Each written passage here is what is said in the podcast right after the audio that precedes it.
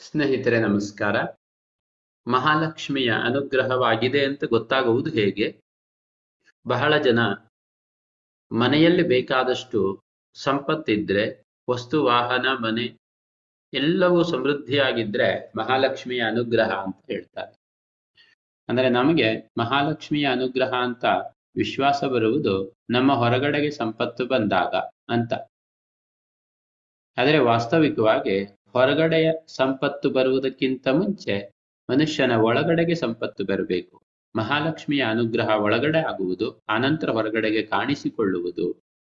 ಯಾವಾಗಲೂ ಅಷ್ಟೇ ದೇವತಾ ಶಕ್ತಿಗಳು ಮನುಷ್ಯನ ಒಳಗಡೆಗೆ ಮೊದಲು ತನ್ನ ಅನುಗ್ರಹವನ್ನು ಮಾಡಿದ್ರೆ ಹೊರಗಡೆಗೆ ಅದು ದ್ಯೋತಕವಾಗುತ್ತೆ. ಅದರಿಂದಲೇ ನಮ್ಮ ಪರಂಪರೆಯಲ್ಲಿ ಮನುಷ್ಯನ ಶರೀರದಲ್ಲಿ ಕೂಡ ಅಂಗಾಂಗದಲ್ಲೂ ದೇವರಿದ್ದಾನೆ ಅಂತ ಹೇಳಿದ್ರು.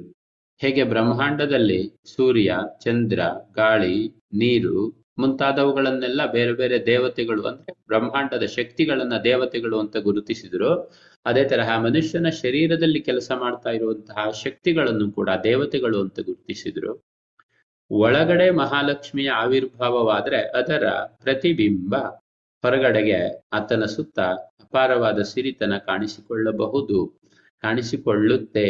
ಯಾಕೆಂದ್ರೆ ಒಳಗಿನ ಮಹಾಲಕ್ಷ್ಮಿ ಹೊರಗಡೆಗೆ ಪ್ರತಿಬಿಂಬವಾಗಿ ಕಾಣಿಸುವುದು. ಆದ್ರೆ ಬಹಳ ಜನ ಇದನ್ನು ತಪ್ಪಾಗಿ ತಿಳ್ಕೊಳ್ತೇವೆ, ಹೊರಗಡೆಯ ಪ್ರತಿಬಿಂಬವೇ ಸತ್ಯ ಅಂತ. ನೀವು ಯಾರದಾದ್ರೂ ಮನೆಗೆ ಹೋದಾಗ, ಮನೆಯ ವರಾಂಡದಲ್ಲಿ ಕುಳಿತಾಗ ನಿಮಗೆ ಒಳ್ಳೆಯ ಮಲ್ಲಿಗೆ ಹೂವಿನ ಪರಿಮಳ ಬಂದ್ರೆ, ಮನೆಯ ಅಂಗಳದಲ್ಲಿ ಮಲ್ಲಿಗೆ ಹೂವಿದ ಇದೆ ಅಂತ ಅರ್ಥ. ಹಾಗೆ ಯಾರಿಗಾದರೂ ಪೂರ್ಣವಾದ ಸಮೃದ್ಧಿ, ಸಂಪತ್ತು, ಬೇಕಾದಷ್ಟು ಸಿರಿತನ ಇದ್ರೆ ಅವರ ಒಳಗಡೆಯಲ್ಲಿ ಆ ಸಿರಿತನ ಇದೆ ಅಂತ ಅರ್ಥ. ಅವರ ಆಕಾಂಕ್ಷೆಗೆ ತಕ್ಕಂತೆ ಆ ಸಿರಿತನ ಅವರ ಜೀವನದಲ್ಲಿ ಆವಿರ್ಭಾವವಾಗುತ್ತೆ. ವಸಿಷ್ಠರ ಬಳಿ ಕಾಮಧೇನುವಿನ ಮಗಳು ನಂದಿನಿ ಇದ್ದು ನೀವು ಕೇಳಿರ್ತೀರಿ ಕಥೆ. ಏನನ್ನ ಕೇಳಿದ್ರು ಕೊಡುವಂತಹ ನಂದಿನಿ ಆಕೆ. ಹತ್ತು ಸಾವಿರ ಜನ ಸೈನಿಕರು ಮಹಾರಾಜರ ಜೊತೆಗೆ ಬಂದಾಗ ಒಂದು ನಂದಿನಿ ಎಲ್ಲರಿಗೂ ಊಟವನ್ನ ಬಡಿಸುವಷ್ಟು ಸಮರ್ಥಳಿರ್ತಾಳೆ. ಊಟವನ್ನ ಬಡಿಸ್ತಾಳೆ. ಇನ್ನು ಎಷ್ಟು ಬೇಕಾದರೂ ಕೊಡುವಂತಹ ಶಕ್ತಿ ಇರುವಂತಹ ನಂದಿನಿ, ಕಾಮಧೇನುವಿನ ಮಗಳು. ಆಕೆ ಯಾವಾಗಲೂ ವಸಿಷ್ಠರಿಗೆ ಅನುಗ್ರಹ ಮಾಡಿದ್ದಾಳೆ, ಮಾಡ್ತಾಳೆ. ಆದ್ರೆ ಆ ಮಹಾರಾಜನಿಗೆ ಅನುಗ್ರಹ ಮಾಡಲಿಲ್ಲ.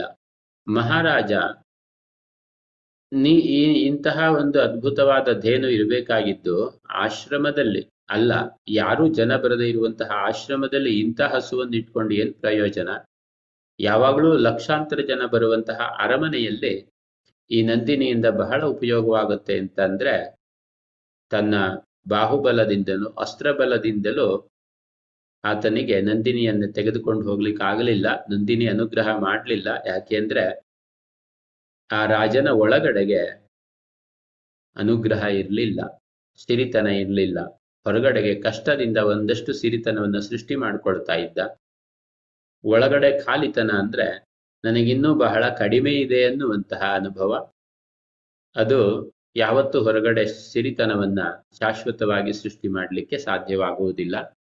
ಆದರೆ ವಸಿಷ್ಠರು ಅರಮನೆ ಆಶ್ರಮದಲ್ಲಿ ಹುಲ್ಲು ಜೋಪಡಿಯಲ್ಲಿ ವಾಸ ಮಾಡ್ತಾ ಇದ್ರು. ಲಕ್ಷಾಂತರ ಜನರ ನಡುವೆ ಇಲ್ಲದೆ ಇದ್ರೂ ಕೂಡ ಅವರ ಒಳಗಡೆಯಲ್ಲೇ ಮಹಾಲಕ್ಷ್ಮಿಯ ಸಾನ್ನಿಧ್ಯ ಇತ್ತು. ನನಗೆ ಬೇಕಾದಷ್ಟಿದೆ. ದೇವರು ಏನ್ ಬೇಕಾದ್ರೂ ಕೊಡ್ತಾನೆ ಎನ್ನುವಂತಹ ವಿಶ್ವಾಸ ಅವರ ಮನಸ್ಸಿನಲ್ಲಿ ಗಾಢವಾಗಿ ಹುದುಗಿ ಹೋಗಿತ್ತು. ಆದುದರಿಂದ ನಂದಿನಿ ಅವರ ಸುತ್ತಲೇ ಸುತ್ತಾ ಇದ್ರು ಇದ್ಲು.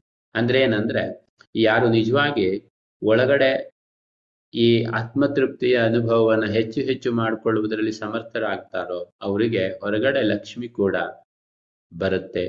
ನಮ್ಮಲ್ಲಿ ಬಹಳಷ್ಟು ಕ್ಷೇತ್ರಗಳಲ್ಲಿ ವಿಶೇಷವಾಗಿ ಮಹಾತ್ಮರು ಆಗಿ ಹೋದಂತಹ ಸ್ಥಳಗಳಲ್ಲಿ ಇಂತಹದ್ದನ್ನು ನಾವು ನೋಡ್ತೇವೆ. ಎಲ್ಲಿ ಎಲ್ಲಿ ತನ್ನಲ್ಲೇ ತಾನು ಸ್ವಾತ್ಮಾರಾಮರಾಗಿ ತೃಪ್ತಿಯಿಂದ ಇದ್ದಂತಹ ಮಹಾತ್ಮರಿದ್ರೋ, ಆ ಎಲ್ಲ ಜಾಗದಲ್ಲಿ ಅವರ ಆಕಾಂಕ್ಷೆ ಇಲ್ಲದೆ, ಅವರ ಬೇಡಿಕೆ ಇಲ್ಲದೆ ಸಂಪತ್ತು ಹರಿದು ಬರ್ತಾ ಇತ್ತು. ಇವತ್ತಿಗೂ ಅಂತ ಕ್ಷೇತ್ರಗಳಲ್ಲಿ ಸಂಪತ್ತು ಹರಿದು ಬರ್ತಾ ಇದೆ. ಒಳಗಿನ ಸಂಪತ್ತು ಹೊರಗಡೆ ಕಾಣಿಸಿಕೊಳ್ಳಬೇಕು.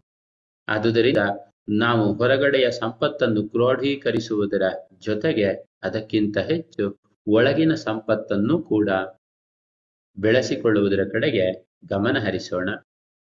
ಧನ್ಯವಾದಗಳು ಮಿತ್ರರೇ. ನನ್ನ ವೆಬ್ಸೈಟ್ನಿಂದ ಮಿನಿ ಮೆಡಿಟೇಷನ್ ಆಡಿಯೋವನ್ನು ಡೌನ್ಲೋಡ್ ಮಾಡಿಕೊಂಡು ಪ್ರತಿ ದಿವಸ ಕೇಳಿ ಮನಸ್ಸಿಗೆ ಶಾಂತಿ ಸಮಾಧಾನಗಳಿಗೆ ಒಂದು ಸುಲಭದ ದಾರಿ.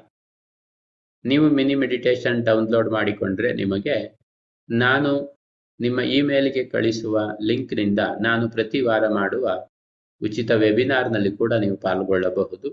ನನ್ನ website Gopalakrishna Bhatt Bhat dot com G O P A L K R I S H N A B H A T dot com ಧನ್ಯವಾದಗಳು